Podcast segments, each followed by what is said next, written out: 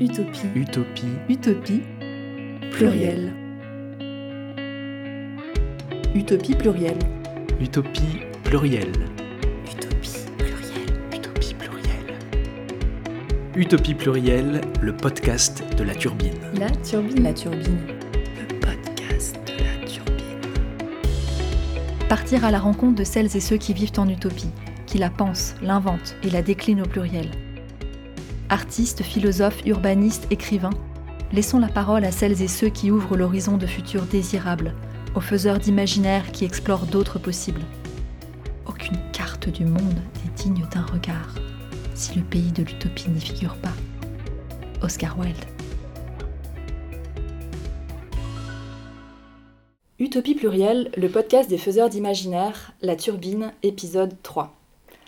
Alors que l'heure est à la circonscription de nos horizons, tentons l'évasion, rejoignons le territoire mouvant de l'utopie. L'utopie, nous dit le philosophe Thomas Bouchet, c'est aussi, voire surtout, ce qu'en font celles et ceux qui s'en saisissent. Ce mot caméléon prend les teintes de, de ce qui l'entoure. L'utopie se décline au pluriel, donc, c'est pourquoi, avec cette série de portraits, la Turbine vous propose d'aller à la rencontre de plusieurs voix, de penseurs d'utopie différentes, singulières, hétérogènes et peut-être disparates, voire contradictoires. Pour ce troisième épisode, nous partons à la rencontre de Simon Delétang, metteur en scène et comédien, directeur du théâtre du Peuple à Bussan, dans les Vosges. Bonjour Simon Delétang. Bonjour. Nous ne sommes pas au théâtre du Peuple aujourd'hui, mais à Paris, à la Comédie Française, où vous créez en ce moment votre prochain spectacle d'après un texte de Sarah Kane, Anéanti. Bah, merci déjà de prendre un peu de votre temps entre deux répétitions. Et euh, avant de rentrer dans le vif du sujet, donc deux petites questions rituelles qui ouvrent chacune de, nos interviews euh, de cette série. Euh, donc les questions sont les suivantes. Quelle utopie poursuivez-vous et quelle utopie avez-vous abandonnée? Alors, euh, l'utopie que je poursuis, après, elle est forcément liée à mon activité artistique. Faire du théâtre en soi, c'est déjà une forme d'utopie. Je pense que ça, c'est quand même aussi, euh, quand on choisit cette voie-là, on, se met à un endroit qui pose déjà les bases d'un rêve dans cette société. Après, moi, j'ai une utopie qui est par rapport à la beauté. C'est-à-dire que c'est vrai que je crois un peu comme, euh, comme le prince Mishkin dans l'idiot, que la beauté sauvera le monde. Donc ça, c'est un peu une utopie que j'ai, que j'essaye de, partager. Et l'utopie à laquelle j'aurais renoncé, je le mets au conditionnel, c'est de, de croire en fait que mon, mon art, le théâtre, puisse changer le monde. Et donc forcément, les deux, euh, les deux luttent. Mais après, j'ai effectivement abandonné cette idée parce que c'est souvent euh, le monde qui a changé euh, mon rapport au théâtre. Et donc c'est aussi une manière de, sans renoncer, mais plutôt une forme de, de- réalisme qui, qui revient. Merci. Euh, vous avez été formé au théâtre à travers euh, le jeu, la mise en scène, mais aussi à travers l'étude de l'histoire du théâtre. En 2008, vous prenez la direction du théâtre de l'Atelier à Lyon. Vous êtes ensuite associé à la Comédie de Reims. Et en 2017, vous arrivez au théâtre du Peuple à Bussan, dans les Vosges. Euh, on pourrait dire que c'est un parcours qui est dédié au théâtre, avec une envie de, transmettre, de partager. Pourquoi le théâtre et qu'est-ce que vous cherchez à partager à travers le théâtre? Pourquoi le théâtre Je crois que là, c'est trop l'origine presque de mon rapport à devenir adulte. En fait, c'est vraiment la révélation de l'adolescence et en même temps, sans être une révélation, c'est une nécessité. Je crois que je ne saurais pas faire autre chose déjà. Euh, et parce que j'ai la chance aussi de, de garder la possibilité de faire plusieurs activités au sein même du théâtre. C'est-à-dire que je suis effectivement comédien, metteur en scène, maintenant je signe mes scénographies, je dirige un théâtre, j'ai un rapport à la pédagogie. Donc en fait, le mot théâtre, dans cette activité-là, j'ai euh, plusieurs métiers. Et en fait, c'est ça aussi, c'est cette manière de pouvoir euh, sans arrêt renouveler le désir, renouveler les rencontres. Donc je crois que j'avais envie de ça dans ma vie, en tout cas de quelque chose au niveau professionnel qui soit de l'ordre effectivement d'un renouvellement permanent, mais avec la nécessité toujours euh, chevillée au corps. C'est-à-dire c'est toujours quelque chose, je voilà, je peux pas lutter contre cette nécessité-là. Et après, effectivement, partager, c'est surtout partager les textes. Moi, le rapport au théâtre est un rapport au texte, euh, au territoire, mais ça, on y reviendra. Mais en tout cas, c'est avant tout le texte de théâtre qui guide mes désirs de, de metteur en scène. Hmm. Ça, on y reviendra aussi, parce que c'est euh, c'est quelque chose qui, qui nous intéresse pas mal, euh, notamment le rapport aux mots. Là, je voulais rebondir sur la notion du lieu. Finalement, vous avez toujours été associé à des lieux de théâtre. En quoi c'est important pour vous? Euh, Vous pourriez avoir une autre approche, être plus dans l'itinérance. On a l'impression voilà, que c'est quelque chose qui vous, euh, tient à cœur. Tout à fait. Je ne suis pas un metteur en scène de compagnie, par exemple. J'ai pas du tout voulu, moi, construire quelque chose autour de moi. Alors ça peut paraître une forme de fausse modestie, mais en fait, euh, ce qui m'intéresse, c'est effectivement de travailler dans un théâtre avec une équipe, en fait, euh, tout simplement, qui n'est pas uniquement centrée sur mon travail, mais qui va aussi être dans le partage avec d'autres artistes, qui va être dans la programmation, dans rêver des projets de territoire, mais pas uniquement moi, de comment on transmet son propre désir à une équipe. Évidemment, c'est le plus difficile, c'est-à-dire qu'on sait faire les choses soi, mais de savoir les, les transmettre et de que les autres s'en emparent avec autant de désir que soi, c'est ça aussi, là, je trouve, qui est très beau dans une maison de théâtre. Et après, c'est la question du territoire. C'est-à-dire qu'on ne choisit pas n'importe quelle maison. Alors parfois, c'est les maisons qui nous choisissent. Reims, par exemple, c'est à l'invitation de Ludovic Lagarde que je, m'étais retrouvé à Reims. Mais que ce soit les ateliers ou en tout cas Bussan, j'ai choisi d'aller m'engager dans ce territoire-là pour un temps donné et parce que cette maison avait une résonance sur ce territoire particulier que sont les Vosges. Donc à chaque fois, ça se traduit, je dirais, par une, une envie qui dépasse mon propre, ma propre personne, en fait. C'est d'être euh, ouais, une sorte de, de, courroie de transmission euh, vers les territoires, vers les équipes, et, euh, et ça permet aussi d'être moins seul dans ce métier, qui est quand même un métier de solitude. Ça permet de faire écosystème, quelque part. Tout à fait. justement, depuis euh, trois ans, vous êtes dans les Vosges, dans, dans ce théâtre qui est assez unique. Euh, il a été créé en, en 1895 par Maurice Potécher. Par l'art pour l'humanité, c'est la devise qui est inscrite euh, au-dessus du cadre de scène pour marquer euh, vraiment cette utopie humaniste et poétique qui est à l'origine de ce lieu si particulier. Pouvez-vous nous parler de ce théâtre qui est dans la forêt, de son histoire et de, son utopie? Oui, alors effectivement, le terme d'utopie voudrait laisser entendre que ça ne peut pas être réalisé aussi. Il y a toujours cet absolu, et puis dans la réalité, euh, on cherche à l'atteindre, mais euh, voilà, on, touche les étoiles du bout des doigts, mais on n'arrive pas forcément à, y arriver. Euh, Maurice Potcher, en fait, est un poète euh, qui a aussi tenté d'être un poète parisien. Donc, il est né à Bussan, il a essayé d'avoir une carrière parisienne qui n'a pas pris, euh, puisqu'à l'époque le théâtre était essentiellement théâtre de boulevard, et lui avait des aspirations un peu plus hautes en termes de répertoire.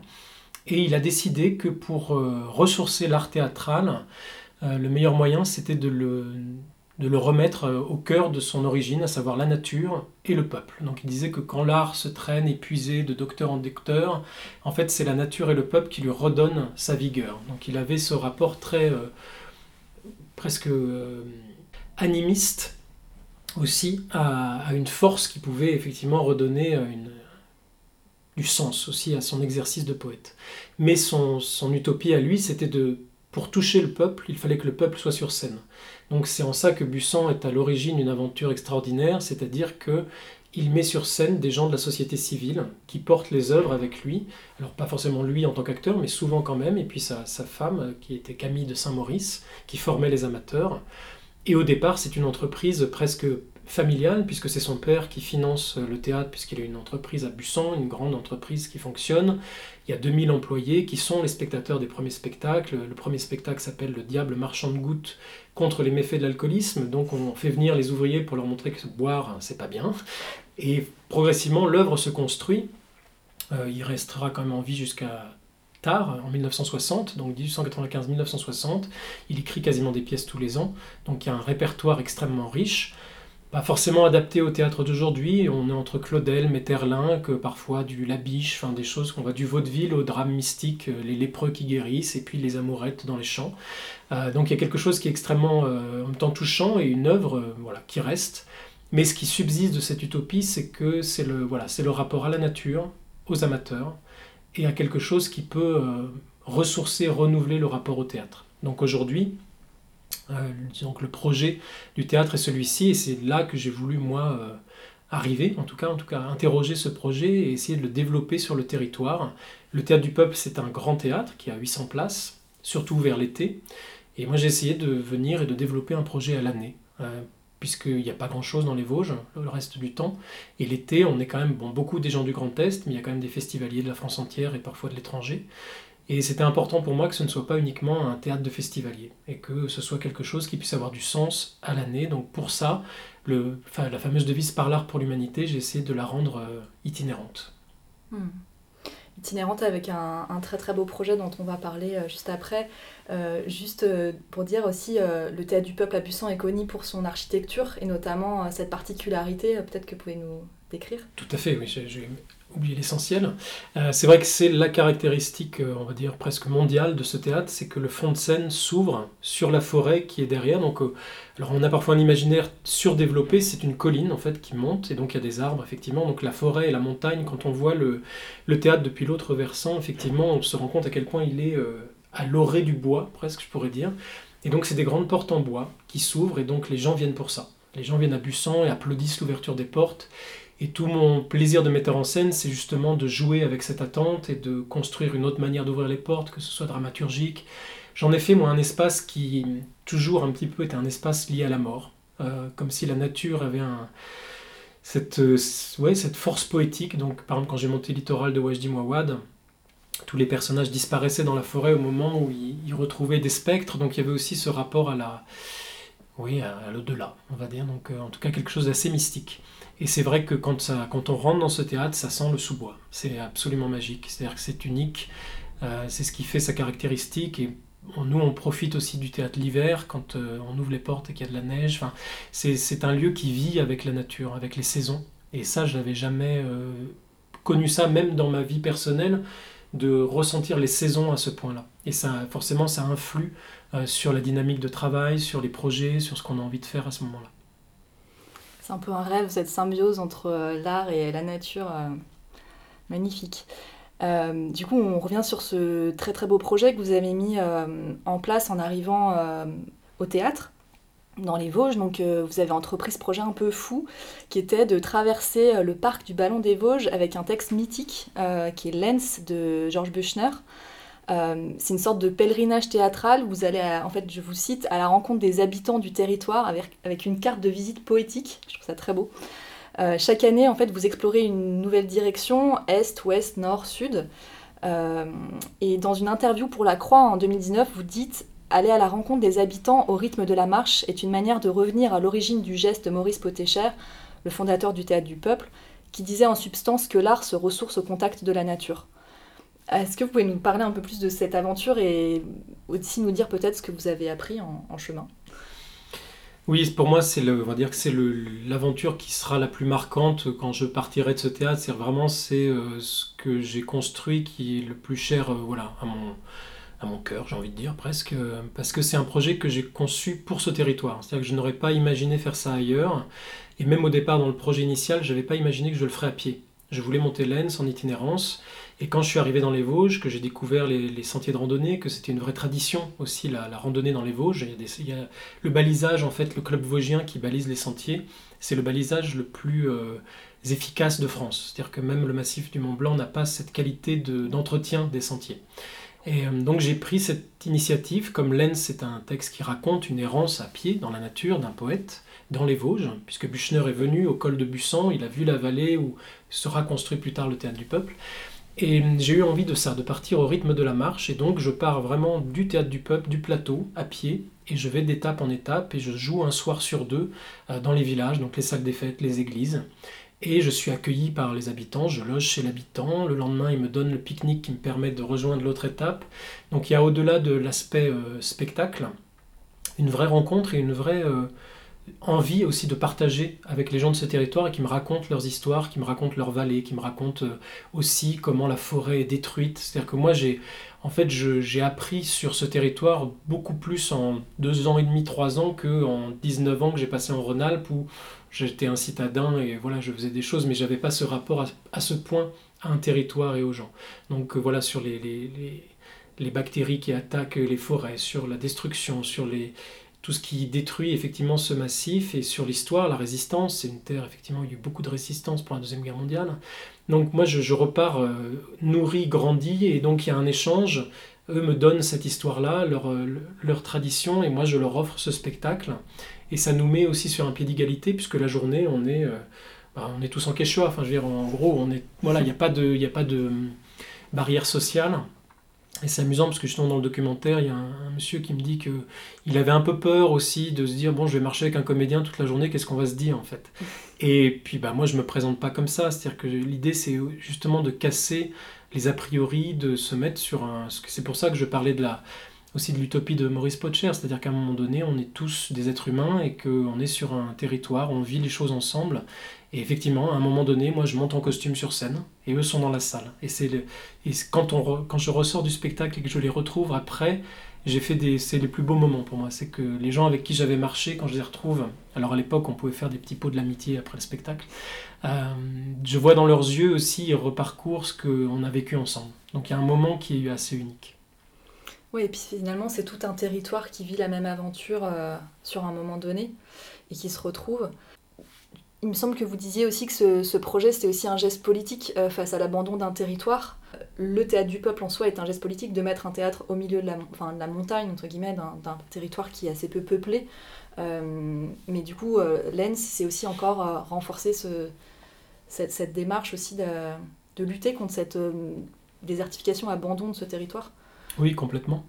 Il faut savoir que Bussan, donc en 1895, c'est une cité euh, forte, donc industrielle, euh, c'est une cité thermale, une ville thermale, il y a des eaux, il y a des grands hôtels, les gens viennent faire du badminton, il y a des films incroyables de début de siècle où on voit... Euh, Enfin, c'est inimaginable quand on voit ce que c'est aujourd'hui. C'est-à-dire que c'est vraiment cette vallée, elle a souffert de la désindustrialisation, de tout. En fait, le train arrivait à Bussan, il n'arrive plus à Bussan. Enfin, tout ça est un marqueur aussi de, du XXe siècle en France, en fait, de, comment ces territoires-là se sont trouvés isolés. Et effectivement, le seul euh, élément euh, voilà, de, de vecteur à la fois économique, touristique, culturel, le poumon de cette vallée, c'est le théâtre du peuple.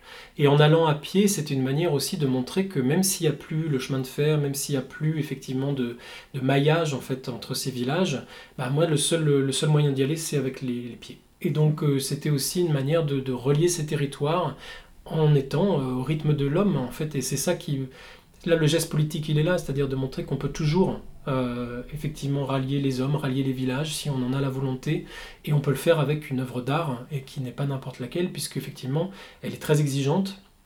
C'est un texte qui n'est pas... Euh, on n'est pas dans la facilité, on n'est pas dans euh, des sketchs, de l'humour, on n'est pas dans ce que tout d'un coup la télévision pourrait laisser supposer être un, comme le divertissement. Mais les gens acceptent que je démarre, je suis immobile pendant 4 minutes et je parle et je rentre dans les mots du poète. Donc au début, ils sont parfois un peu déstabilisés et progressivement, ils voient que voilà, je suis avec eux et que je les embarque et cette histoire se passe dans les Vosges. Donc quelque part, les, les paysages qui sont évoqués par Buchner sont les leurs. Donc il y a une vraie euh, rencontre aussi poétique. Il y a un documentaire qui a été consacré, vous en avez parlé là juste avant, à cette magnifique euh, aventure. Donc, ça s'appelle Lens à la croisée des chemins. Vous pourrez retrouver les liens, euh, on mettra en, dessous de, sur, tous les sites euh, pour pouvoir revoir ce, documentaire. on va vous en passer un extrait tout de suite. Lens, c'est une nouvelle qui a été écrite au 19e siècle par Georges Büchner. Et en fait, il s'inspire de la vie réelle d'un poète, euh, qui, euh, au XVIIIe siècle, est venu chez le pasteur Oberlin à Waldersbach. Le pasteur Oberlin, qui était quelqu'un qui s'intéressait à tout ce qui constitue l'univers, les petites choses comme les grandes choses, lui a raconté plein d'histoires sur ce qui se passait dans la montagne, sur les jeunes filles qui sentaient l'eau sous la pierre, sur les vieux randonneurs qui entendaient des voix, qui, euh, voilà, toute cette dimension surnaturelle des montagnes. Et en fait, Lenz, au contact de toutes ces histoires et au contact de la nature, ben voilà, son, esprit s'est totalement détraqué, on va dire, exalté au, voilà, au cœur de, cette, de ce massif vosgien. Et la nouvelle raconte comment progressivement, effectivement, ces marches dans la nature ont euh, complètement bouleversé euh, son âme. Donc tous les paysages dont il est question dans cette nouvelle sont ceux que vous connaissez, sont ceux dans lesquels vous vivez. Et c'est ça qui m'intéressait, c'est-à-dire qu'on a le récit d'un homme au cœur d'une nature qui est la vôtre. Vous la croisez au niveau de la le chemin des mines, etc. Quand on dirige le théâtre du peuple à Busson, on est confronté au paradoxe de ce lieu. Un théâtre de 850 places qui tire sa fierté de son implantation au fond d'une vallée, loin de la mondanité des villes, mais qui doit faire face à la désertification. De toute façon, ça, le technicien, il repérera, et puis au pire, il viendra me chercher là où Avec un public extrêmement éparpillé, à l'image de ces hameaux et villages un peu partout dans les montagnes. C'est le GR jusqu'à à Belfailly. Bon... Tous les villages, ils ont des lieux un petit peu emblématiques. Ouais. Avec des secrets. Si les pierres pouvaient parler. Hein en prenant ce mandat de directeur, j'ai eu envie de partir à la découverte du territoire de ce théâtre, les Vosges. Partir à pied, seul, rejoindre ces villages, aller à la rencontre du public pour lui présenter cette courte pièce, Lens. Chaque jour, dire le texte à voix haute en marchant, marcher aussi avec les gens qui m'accueillent. Et les soirs, euh, jouer avec la fatigue, avec l'effort encore dans les jambes. Est-ce que vous partez à quelle heure 9h. Ah, C'est toujours 9 heures. Ouais, comme ça, ça me fait un, ça me fait un Ouais, repère. Après, l'idée, c'est que en fait, chaque jour de représentation, Simon puisse dire, euh, faire, une- comme on dit une italienne, il parcourt son texte, en fait. Donc, C'est pour ça, soit il marche deux heures seul. et-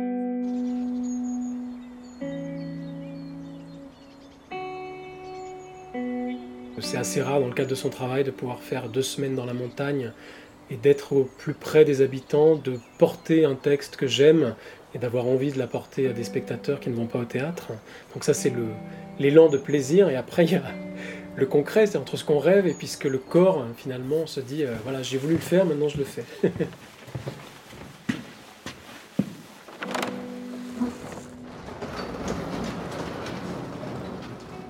Dans votre projet pour le théâtre du pub, vous souhaitez euh, réinterroger la place du spectateur. On en a un petit peu parlé avec la question précédente, c'est-à-dire comment on crée un autre lien aussi avec lui.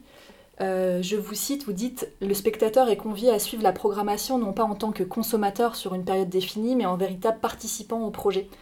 En quoi c'est important pour vous, euh, cette position? Euh, Quel collectif ça crée aussi? Oui, oui, c'est bah, c'est- comme ça en fait aussi qu'on crée euh, une vraie euh, fidélité au-delà justement bah, ouais, de la consommation. C'est-à-dire qu'on essaye de casser ce, rapport marchand au théâtre ou qu'on peut avoir dans les grandes villes avec les abonnements, enfin avec quelque chose qui, euh, fidéliserait des habitués uniquement. Donc c'est la grande difficulté, c'est d'aller trouver aussi d'autres personnes, des plus jeunes aussi parfois, d'autres territoires. Donc effectivement, par exemple, Lens, j'ai croisé beaucoup de gens qui connaissaient le théâtre du peuple mais qui n'y allaient plus. Et euh, une fois que la rencontre a été faite, euh, je les ai retrouvés l'été d'après au théâtre du pub. Donc ça, c'était toujours des moments aussi assez gratifiants. Et après, on essaye d'inventer tout au long de l'année des rendez-vous euh, qu'on essaye le plus originaux possible, où les, les spectateurs sont conviés pour des expériences. Par exemple, l'hiver, on a cet événement qui s'appelle Fait d'hiver, où on investit un lieu atypique du village. Et il y a cinq pièces qui sont écrites spécialement pour l'occasion par des autrices et des auteurs vivants. Et c'est un parcours dans ce lieu, on passe de pièce en pièce et les spectateurs sont comme dans une sorte de train fantôme où ils sont par petits groupes de 12 et ils voient cinq pièces d'affilée avec des acteurs qui du coup eux jouent pour le coup euh, en boucle toutes les pièces. Et donc on essaie d'inventer cette proximité et cette proximité permet que les gens aussi s'approprient. De toute façon, Bussan, c'est un lieu qui est totalement approprié par les spectateurs. C'est-à-dire que moi, la première année, c'était presque, j'étais accueilli par les spectateurs, euh, plutôt que l'inverse. C'est un directeur qui accueille les, les spectateurs. Là, c'était vraiment l'inverse. Et à chaque fois, c'est, vous savez, je viens là depuis 35 ans, moi je suis là depuis 15 ans, j'ai tout vu. Enfin, et donc, il y a ce rapport qui est presque totalement émotionnel à ce lieu. Donc, moi, je ne suis que de passage. C'est-à-dire que vraiment, ce rapport-là, ce lieu leur appartient plus qu'il ne m'appartient à moi. Et, euh, et ce collectif, hein, cette communauté, moi, je peux vraiment parler de communauté, même de création. Il est, euh, oui, il est, il est lié à la singularité du lieu, du territoire. Et par exemple aussi, Lens, on essaie d'inventer une autre manière de, de, vendre ce spectacle. C'est-à-dire que par exemple, les communes, le prix est totalement modique, mais on les responsabilise. Donc euh, c'est eux qui doivent se charger d'organiser des choses. Donc on n'est pas dans un rapport, on arrive et voilà, et on repart. On fait en sorte qu'on soit dans le, dans le partage de l'accueil, le partage de l'expérience, et en mobilisant les gens en amont, ils se sentent aussi euh, plus investis au moment du, du présent. Et après, quand on repart, pareil. Enfin, c'était l'idée, c'est de ne pas être uniquement dans un rapport effectivement de on vient, on part. Ça, c'est impossible. Donc ça, c'est ça qui redessine un petit peu le, le rapport au, au spectateur. Et Bussan est un lieu de convivialité. Alors malheureusement, euh, cette convivialité en ce moment, elle est mise à mal. Mais c'est vrai que c'est un lieu, quand on a 800 spectateurs qui sont là et qui restent, qui s'installent dans les pelouses, qui pique-niquent, qui... Voilà, là on est au, au cœur de ce, de ce projet-là, mais là on doit aussi euh, penser à comment arriver à maintenir cette convivialité malgré les contraintes sanitaires. Hmm. Un autre sujet que vous abordez, euh, enfin qui, vous est cher dans, dans votre recherche, c'est euh, les textes, le texte de théâtre. Vous dites que vous êtes un, metteur en scène euh, de, de, textes. Euh, donc vous êtes vraiment attaché à ces textes-là, aux mots et aux univers d'autrices et d'auteurs, mais qui viennent de toute l'Europe, en particulier euh, l'Europe du Nord, du Nord, pardon, avec notamment euh, des auteurs, euh, des autrices britanniques, Sarah Kane, Mark Ravenhill, Dennis Kelly, ou russe avec Tartovsky, ou suédois avec Lars Noren, ou même allemand. Vous avez monté beaucoup d'auteurs allemands, Volk Richter, Mark Becker, George Wissner, désolé pour l'accent, Oden von Horvath. En quoi ces mots écrits par d'autres vous touchent et pourquoi c'est important d'avoir ce rapport, ce support texte pour développer votre esthétique? Voilà, est-ce que c'est traverser des univers euh, d'autres avant soi, euh, faire visiter des pensées, des visions du monde? Oui, c'est un peu tout ça. Après, moi j'ai un rapport aussi à la lecture qui a été tardif. Je lisais pas beaucoup enfant, j'étais un peu. Euh, je, résistais beaucoup à ça, et en fait j'ai découvert le plaisir de lire en même temps que j'ai découvert le théâtre. Donc j'ai eu un rapport aussi très fondamental euh, au texte lui-même dans la page, même avant de le jouer, puisque j'ai commencé par jouer avant de, vouloir être metteur en scène. Et mes, grands chocs, en fait, sont des chocs de lecteur avant tout. Par exemple, Anéanti de Sarah Kane, que j'ai la chance de pouvoir mettre en scène en ce moment euh, à la Comédie Française, c'est avant tout un choc de lecteur. C'est-à-dire que quand je lis ça, je suis foudroyé à ma petite table d'étudiant euh, le soir et je me dis mais comment c'est possible en fait? Et euh, je, sens le défi qu'elle donne au metteur en scène et j'ai envie de m'en emparer. Et euh, tous les textes que j'ai montés ont tous à un moment donné ou à un autre été un vecteur de, choc ou de alors parce qu'aussi j'ai monté des textes souvent assez euh, je dirais costauds des, faits de société des choses un peu violentes du monde. J'ai toujours été attiré par la question aussi de la violence d'un groupe face à un individu. Donc j'ai souvent monté des textes sur un homme seul face à la société une victime je suis plutôt attiré par les anti-héros que par les figures dominatrice, on va dire, dominante. Euh, et aujourd'hui, je dirais que le, rapport au texte, c'est à la fois la découverte. Moi, ce que j'aime, c'est faire découvrir des textes au public, toujours. C'est vraiment, j'aime bien être le premier à mettre en scène un texte, ou en tout cas, un texte qu'on a oublié, de le faire redécouvrir aussi sous un autre aspect. Et dans ces cas-là, moi, mon travail de metteur en scène et maintenant de scénographe, c'est un peu comme un palimpseste. C'est-à-dire que il y a le texte, mais il y a aussi tout ce que moi, il me donne envie d'en révéler et de faire le pas de côté qui va me permettre de lui donner aussi mon point de vue, sans être un point de vue euh, réducteur, mais en tout cas d'avoir aussi... Moi, pour moi, la mise en scène, c'est l'art du point de vue. S'il n'y a pas de point de vue, voilà, le texte nu, parfois oui, mais déjà, alors à ce moment-là, la nudité doit être un point de vue. C'est-à-dire que si on décide de ne rien mettre au plateau, c'est un acte fort. Mais euh, voilà, j'ai toujours du mal en tant que spectateur, moi, à voir des spectacles où je me dis, bon, mais que. D'accord, mais le filtre, il manque. En fait, moi, j'ai besoin aussi de, de travailler sur l'intelligence du spectateur, de lui faire confiance, et que tous les signes au plateau soient une forme de dramaturgie parallèle qui, amène le spectateur à se sentir aussi intelligent.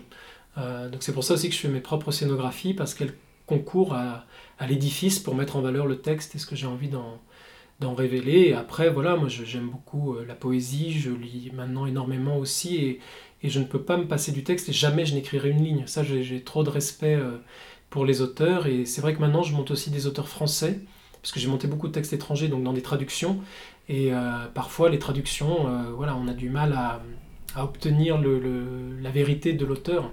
Donc en travaillant notamment avec Julien Gaillard, qui est un poète français, j'ai redécouvert ce plaisir de travailler sur la langue. Et ça, c'est quelque chose qui a un peu occupé mes dernières années. Et maintenant, j'ai aussi des envies de répertoire. J'ai envie de retourner vers des textes plus classiques. Voilà, j'essaie de, de, continuer ce, ce, chemin. En fait, vous, vous empruntez les mots d'autres pour euh, raconter votre, votre vision, votre imaginaire, construire aussi un, imaginaire qui nous parle aujourd'hui. Euh, nous, c'est quelque chose qui nous parle beaucoup à la turbine, c'est ce qu'on tente de faire. Ce qu'on tente de faire aussi, c'est de conjuguer vraiment toutes ces formes d'intelligence, celle de la tête, du cœur, des mains, faire aussi se rencontrer les arts et les sciences. On en a assez peu parlé dans cette interview, mais, mais, euh, mais c'est quand même quelque chose qui est prégnant. On, pense que ces alliances, elles sont, elles sont fertiles pour penser, imaginer demain, aussi bien que les mots. Que ce que nous vivons, ce ne sont pas seulement des transformations écologiques, économiques ou sociales, mais bien un changement de, culture finalement. Euh, au sens d'un imaginaire de, de valeurs et d'un langage commun, euh, le langage qui est donc créé avec les, avec les mots. Alors c'est une grande question que je vais vous poser, ce sera, ce sera ma dernière. en quoi l'art peut nous aider à surmonter les défis en cours selon vous? Mhm, très bien. non, mais je crois que la réponse est un peu dans la question aussi, c'est-à-dire que les artistes ont tout à gagner à ne pas vouloir faire euh, société tout seul. C'est-à-dire que là, on est à un moment mm. où ce dialogue, cette, euh, cette curiosité au monde, cette écoute justement, cette recherche de quelque chose qui peut effectivement nous aider à, nous transformer collectivement, elle doit passer par d'autres champs, par d'autres sciences humaines, par un autre regard sur le monde. Et beaucoup d'auteurs, justement, travaillent maintenant en binôme avec des scientifiques, avec, euh, alors parfois avec plus ou moins de réussite pour le plateau, je dirais. C'est-à-dire que parfois, effectivement, on reste à un degré euh, d'une conférence un peu améliorée. Mais je pense qu'il y a quelque chose à creuser de cet ordre-là.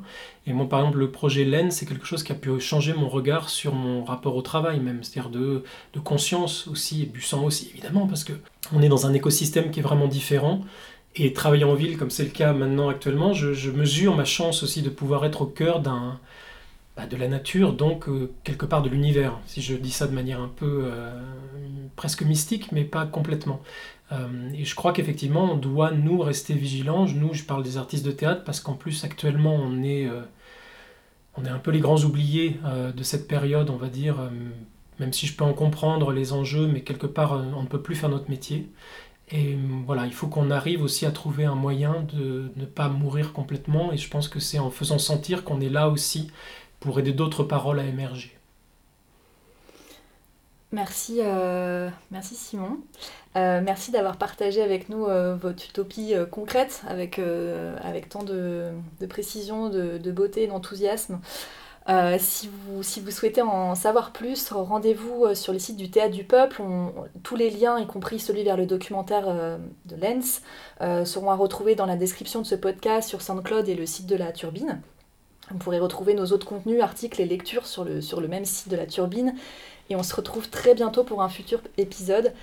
Merci Simon d'avoir participé à l'expérience d'Utopie plurielle et, euh, et à très bientôt. À bientôt. Utopie. Utopie. Utopie. Pluriel. Utopie plurielle. Utopie plurielle. Utopie plurielle, le podcast de la turbine. La turbine. La turbine. partir à la rencontre de celles et ceux qui vivent en utopie, qui la pensent, l'inventent et la déclinent au pluriel. Artistes, philosophes, urbanistes, écrivains, laissons la parole à celles et ceux qui ouvrent l'horizon de futurs désirables, aux faiseurs d'imaginaire qui explorent d'autres possibles. Aucune carte du monde n'est digne d'un regard si le pays de l'utopie n'y figure pas. Oscar Wilde.